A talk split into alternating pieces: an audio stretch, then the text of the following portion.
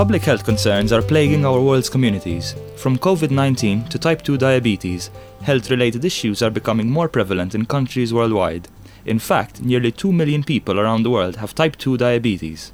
Of those, almost 8 million individuals are not aware that they have type 2 diabetes.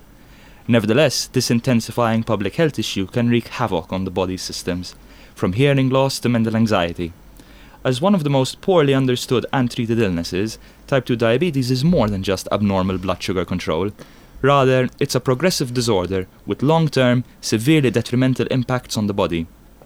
Moreover, type 2 diabetes is the leading cause of blindness, amputations, and kidney failures, making it more important than ever to access proper treatment and care procedures. My name is David, and today you're joining us for the Reading podcast. My guest today is Dr. Sarah Cuschieri. Hi, Sarah, right? Hi, David. So, would you be able to tell us a bit more about your background and your research? So, I am a medical doctor by profession, uh, but after finishing of my medical training, I was fortunate enough to land a full-time uh, lecturing post with Faculty of Medicine and Surgery. That's where my research kind of started. Prior to that, I had already done a postgraduate diploma and master's in diabetes with Cardiff University. So it was very clear that for my PhD, it has to be on the subject of diabetes. We lacked at the time evidence based data on the Maltese health with special interest on diabetes. So basically, the last was called a prevalence study. It's mm-hmm. a study which is uh, uh, like a snapshot of uh, that particular period of time uh, we hadn't had any such studies since 1981. Oh, that's uh, that was you know quite quite a long time ago. Yeah, so from eight from 81 till 2014, 15, which was the time um, we're talking about when I started my PhD. Obviously, a long time have passed. A lot of things have happened. You know, cultural changes, uh-huh. social changes, socio-economic, uh, exactly. So all our data was kind of old. So it was time to update our data, and that is where you know my PhD kind of title evolved from. So from 1981 to 2015, that's like almost 30 years. Yeah, so 35 years. Would you say our health has, like the Maltese people's health has improved from 1981 to 2015, or we um, still have a long way to go? Not so much. if you see a graph, it's actually on the incline. Oh. As in, as worse incline. So, like diabetes prevalence increased, so the amount of people having diabetes increased, um, the amount of people with hypertension increased, the amount of people with overweight and obesity status increased. So, we still have a long way to go to improve our national health. Yeah. Uh, but it's not an easy job. There's a lot of different factors which actually point to why we're in, in this situation. Is there's genetic element which unfortunately doesn't really help. Um, if you have a genetic predisposition in your family that you have diabetes or obesity, it is very difficult to not get the disease. Although you can control it if you kind of, you know, pay attention, uh, but you're more susceptible. Then again, unfortunately, we are living in a westernized diet and even our environment is not really helping. Uh, if you go out in, in, in the community, you'll find like every corner you can find a confectionery or pastizzi. You know, I'm not saying they are bad, but no, if you take them on a on a you know, regular basis, unfortunately, some people don't afford to, to buy healthy food because their means, you know, it's low means. So although we say yes, you need to eat a lot of vegetable and fruit, if you you are not you know financially capable to buy every day, you know for that amount for your family, uh, you're going to resort to high fat, saturated food, which is which, cheaper. I which mean, is cheaper, exactly. So, so, that's going to increase obviously the problem. So let's jump straight into you know uh, the more technical questions. How is type two diabetes different from other types of diabetes? Well, the basis is, is almost always the same. So okay. there is uh, a problem with glucose regulation. Uh, type 2 diabetes is usually um, linked to elderly, although from my study, um, we actually found newly diagnosed diabetics from 30 years of age okay. among the female population. And they didn't really know that they had diabetes, so they didn't really come for the health examination you were offering uh, free of charge. They wouldn't have known because in the initial stages it is silent. Okay. Because what happens is your pancreas isn't secreting enough insulin to compensate for the amount of sugar in your body. Okay. That is, the, in a simple term, what happens in diabetes. Um, it is only when it's very kind of severe that you have no kind of enough insulin to balance out the glucose that you get symptoms when the, the what we call ish, sugar it's sokkor, Uh-huh. jattakka so it eats the organs so start affecting your eyesight your um, heart your nerves Your ec- your limbs. uh, uh, your limbs yeah, but that's that's uh, cases. yeah so it's only very late, late stage that you actually get any symptoms so and by that point, it's too late. uh. Exactly, you can't really do anything. And before actually the full blown diabetes, you have a pre diabetic state Okay. where your sugar levels isn't too high to be labeled as diabetic, but it's not normal.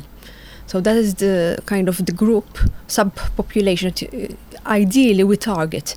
Because if we target those population and they regulate their blood glucose, most likely a large percentage do not go to full-blown type 2 diabetes, and that is obviously it's, uh, um, very beneficial not just for the person but for the economy of the of the nation, health services, because obviously uh, people who get really sick we have to go to, to the hospital and that's you know incur costs and human resources um, although obviously something that we need to point out that not everyone who has uh, uh, diabetes means that they had the pre-diabetic stage because some people will shift from normal to full blown Okay, so there's like a full jump. uh. yeah it's it's a there's a percentage who actually jump immediately so you can't really um, Predict it. predict it no But like if you've if you've been identified that you have pre-diabetes at that point at that stage, sorry, it's still controllable. yes Okay. just by, by lifestyles most likely well, uh, that's some good news. Yeah.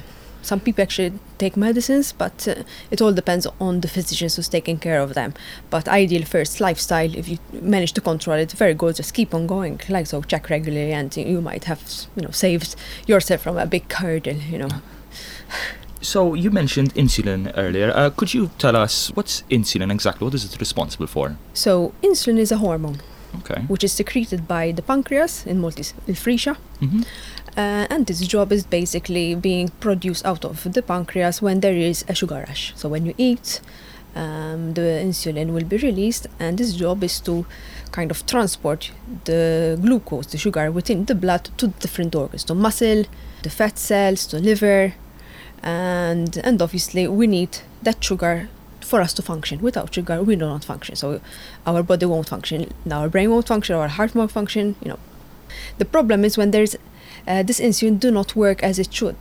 So the in the blood you'll have a lot of the in, of of uh, sugar, which is kind of not being stored appropriately, not being used appropriately, and that is what causes the problem. All right. Because then your the body won't be able to know like what's going to do with that sugar. And then start to deposit in the wrong organs and start doing, you know, bad things. It's like you have an overload of sugar. Yeah, exactly. And is there a difference uh, between, say, processed sugar in, say, found in canned foods and whatever, versus natural sugars found in fruit? Well, natural sugar is, is, is easier for the body to break down because it's in simple format and uh, easier to kind of uh, not get rid of it, but to, to get processed. When it's refined or or intense, it's being modified by the humans. I So it's very difficult to um, to kind of be broken down. So you need more insulin, more more process from the body. So if you have a, a disease, it's going going to give like a shock to your body if you take a lot of, of this food because it needs to work harder. Kind Okay, of. it's going to be harder to process. In it, in a nutshell, it's a long process, but to make it uh, simple, you know. Well, all right. So, why has the prevalence of type 2 diabetes in Malta grown so much in the past decades? It's not just genetics, I was telling you, Mhm. because it usually uh, it's been labeled, you know, it's a genetic problem. If your mother had it, diabetes, you're going to have it. But now, um, I would say, especially from the study that, that came out from, from my study, that uh, the environment and our lives actually is uh, impinging on, on this, this problem. Um, because you know we like to sit down and do nothing. Even children, they are more likely to play on you know On their phones. on their phones, on their tablets. So that's making the, the children stay at home, more sedentary. So uh, increasing weight, because obviously they eat, and, more, more, and there are studies that when you are sitting down and like watching the TV for a long period of time, and you're eating, your your brain won't tell you you have eaten enough. Ah, you're you you're fed up. You just continue. You know, it's a like a, a mechanic, you know, process. Eat, eat, eat. Another problem, um, if we want to kind of pinpoint it, is that the mother who's pregnant, what she does during her pregnancy will affect the child up to adulthood. Biologically, you mean it'll Yeah. affect? If the mother has an increase in weight, or she eating a lot of, you know, not so good, not so Uh-huh. healthy food, um, it's been found that the child will develop obesity, even type 2 diabetes, early on, and will affect obviously the adulthood of the unborn child. That's So it is very important if we're going to do something, it starts from the very beginning. From preconception, the mother is fit, hope, you know, ideally. uh-huh. Uh, during pregnancy, the mother is fit again, so there's no gestational diabetes. Basically, diabetes developed during pregnancy.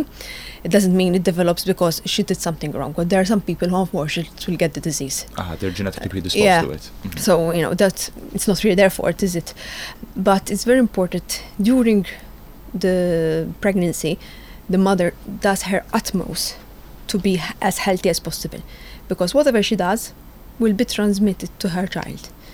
And if the child has, you know, in, in utero, so in, in, in the tummy, uh, has been exposed to a lot of sugar, a lot of fat, etc., there's a higher predisposition that during his childhood or her childhood and adulthood, he or she will be obese and most likely get diabetes. So it's a cycle. That's insane. I, I, I had no idea that you know the effects could be so you know could start from so early on. Yeah. I, I was going to say that even like if as a child you used to sitting down and watching telly and eating, then these habits they're more like Yeah. to stick into adulthood. Well, that's incredible. So how might we reshape our lifestyles to avoid certain health complications? I think uh, this needs to be a gradual thing. It's not, you know, I wake up in the morning, say, listen, um, you need to increase your uh, exercise, you need to eat healthy, because there's a lot of different factors which actually are impinging on this. You know, as we said a few minutes ago, um, uh, if the family is not financially capable to sustain a healthy diet, it's not really the child's fault, is it? It's not even the, the, the mother or father's fault, in a way, because if they are not financially capable to buy, you know, for a whole week of vegetable fruits and you know lean meats and you know fish, which is we know it's quite expensive. Which is ironic that fish is so expensive. Yeah, because we're in an island, etc. Yeah, I mean, they're how can they change their dietary? They know what they should do, but they are not financially capable. I was once in a talk, you know, giving uh, a talk on obesity, etc. And uh, an elderly couple came talk to me after the, the talk, and they're like, "We understand, we fully agree with you, but with our pension, we cannot afford." I mean, this this is it's quite sad when you think about it that people know what's what's healthy for them, but because of economic reasons, it's hard to actually implement them. Perhaps we should consider on a national level that healthy food is subsidized, for instance. Different countries have been taking different initiatives. Yes, there have been countries who've given in um, like vouchers to these socioeconomic kind of low socioeconomic uh, uh, families to help them to go and buy more fruit and vegetables. So they're like subsidy because they have a voucher. Some people have introduced different uh, taxes like sugar tax.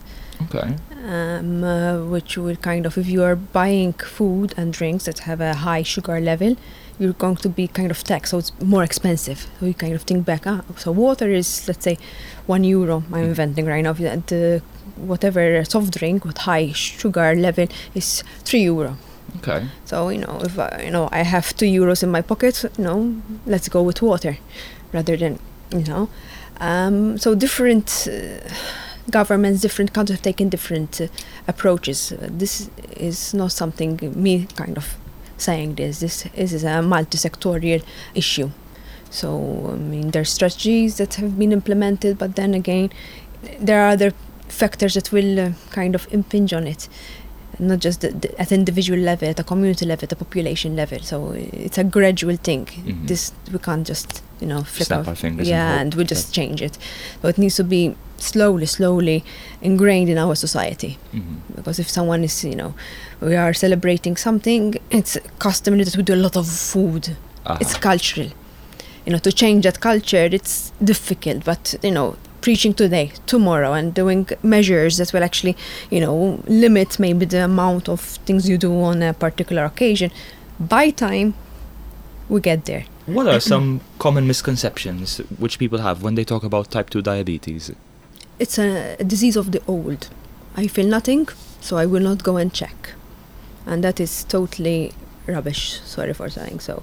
A reason being, from just my you know humble study, the females I found a, a percentage who had type 2 diabetes from a young age, from 30 years. While the same age group, the males had impaired fasting glucose, so it's the pre-diabetic state. I see. So they didn't know about this. They didn't feel anything. So, you know, if they didn't return up for this um, health examination survey, wouldn't have never known about it. You know, 10 years down the line, Iara. You know, I have symptoms. So it's a silent disease up to the, the very last. So the misconception is, I don't feel anything, why should I go and check? In such a high prevalent country like we are, you know, this should be not because I feel something, I go to the doctor, but you should go, you know, on a regular basis. Like, listen, you know, do a healthy checkup. Uh-huh. It doesn't cost much, but you might be safeguarding yourself from a lot of different uh, complications and conditions. Of course, if you know about it, you can address it. If Yeah. you don't know about it, you're going to. you The other attitude is, you know, uh, I don't want to know anything. If it comes, it comes, kind of. You Uh-huh. know, there's a lot of this attitude. You know, you know, unless I feel anything, I don't really want to know, which is, you know, very wrong. Uh, Of course, I mean, my my grandfather used to have this mentality of like, oh, you know, if I don't, not if I don't feel anything. Uh, if I go, the doctor will find something for sure. If I don't go, then you know he's not going to find anything, uh, which is, which is a shame, really. It is. Um, so, what are some changes that we might make into our daily lives? What would you recommend so we can, you know? You know, ideally, I mean, we kind of dedicate at least a small amount of time to just, you know, either go for a walk. Um, you know, if you live in a condensed urban area, tell me, you know, uh, I go out for pollution, etc. But you know, if you are, if you can, even just go around the block, you know, uh, just to, to, to move, or going up and down the stairs if you, if you have stairs, Mhm. just to move. You know, ideally, the guidelines say that you have to do 150 minutes of exercise at least three times a, a week. Okay. Know, not everyone can afford that because you know we're busy with work, etc. But you need to make an effort. Health should be a priority. Exactly, and obviously eating. You know, try as much as possible.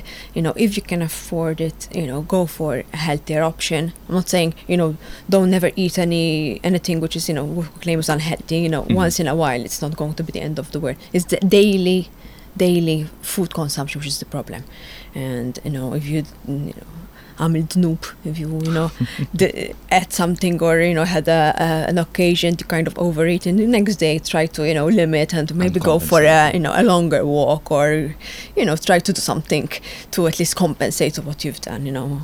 I mean. I, am assume I assume as well like we should limit the amount of portions. That yeah, the, the amount portion should be smaller. Ideally, you have uh, frequent meals, which are in, in small quantities rather than one large meal at, uh, at the end of the day. Reason being, you just starved your body um, for let's say 12 hours because you, you didn't eat anything. Then you've eaten a, lo- a very large portion. Your body says, "Ah, yes, food is here. You know, let's store everything as fat because he's going to starve us for another 12 hours." And that's the wrong kind of. The body doesn't want that. He wants to have you know frequent meals as much as possible, healthy ideally. Uh-huh. You know, not pastizzi every time, obviously, and uh, and small portions so you don't feel starved. And then you open the fridge and you know you raid it with whatever you find. You know, so that's the ideal situation. And then uh, if, you know you. It's not ideal for everyone because we have to be realistic. Not everyone has the the time or the means of if someone is working, let's say, in an office and or in our factory, you can't really stop every two hours to eat, and then you try to compensate. But Well, I mean, maybe we should. I mean, start considering that even in the workplace, like we should be giving our health and well-being a priority. There are workplaces actually doing that. You know, there are workplaces that are uh, actually incorporating like a free pass to the gym as part of their package, or they have a small gym with their workplace. You know, there are private companies who actually um, uh, offer this to their employees, which is very good. Uh, so they promote it, but you know, not everyone is the same. So I mean, hopefully, eventually down the line, this will be the norm rather than the, than the exception. Well, if we put our minds to it, we can do anything. You know, six months ago we didn't really know what you know COVID is, what is a mask. All of a sudden now it's become a norm that if you go out, you need to wear a mask. So, you know, this can be uh, like a learning experience, we can you know adapt to a new normality. Why can't we put you know health, you know other healthy issues as a, a new normality? I mean, I, I'm glad that you mentioned COVID. I, I wanted to ask. So, given that you know now people are limiting the amount of times they go out, um, what what suggestions do you have for people who are suffering from you know diabetes or trying to be healthier? How can they you know address these changes while um, you know dealing with COVID? So, for instance, you suggested exercise, but if people are limiting the amount of times they go out, maybe that's a bit difficult for them. Uh, what can they do? Well, there have been programs on, on TV just to, for you know keeping fit. Um, uh, so and even if you go on the internet, you know you can uh, go on on videos and see different exercises you can actually do at home. So that is that is one option.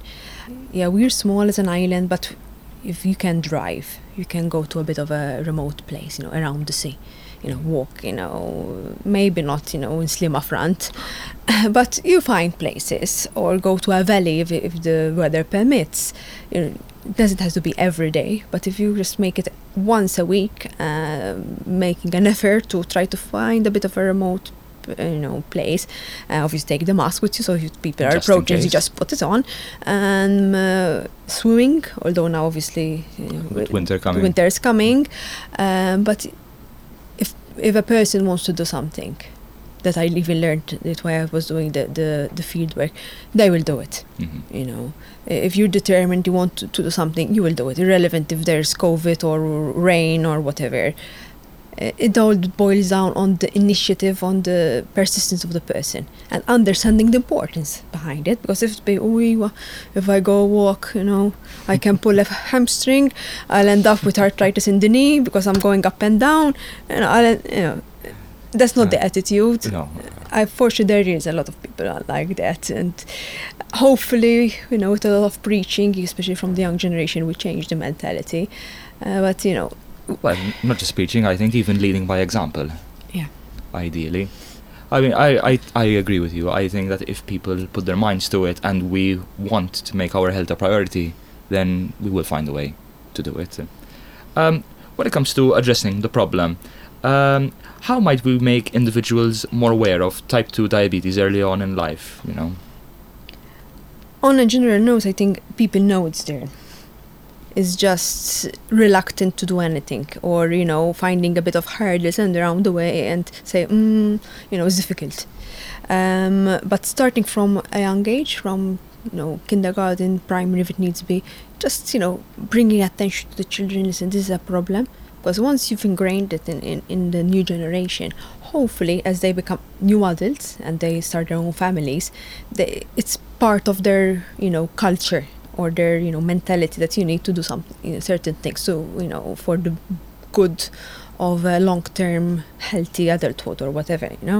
Um, as i said during prenatal period it's very very important especially during those classes you know that um, pregnant women go that you know i'm sure they, they do so the, the midwives will you know preach this and be careful etc etc because it will affect your unborn child.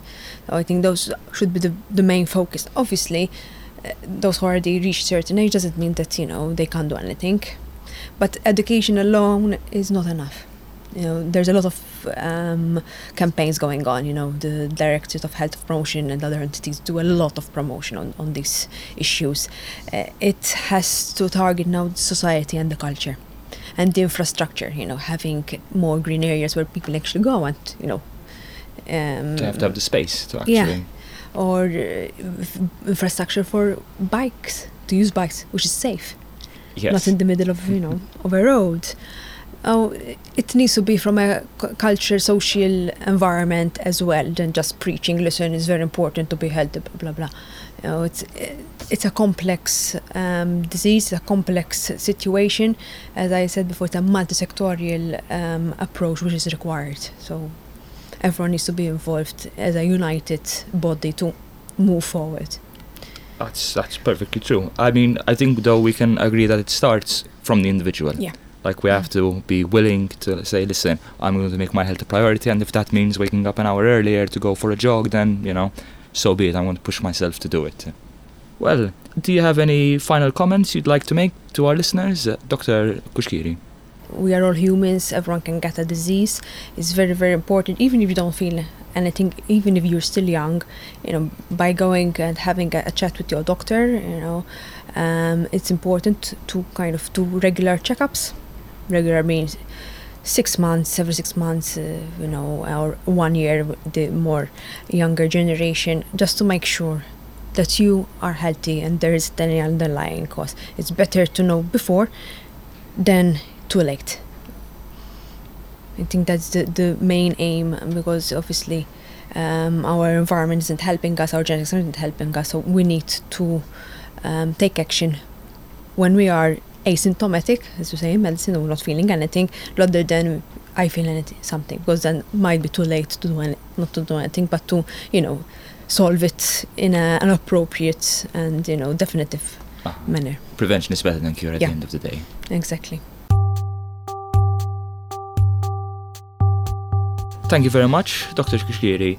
Thank you, David, for the invitation.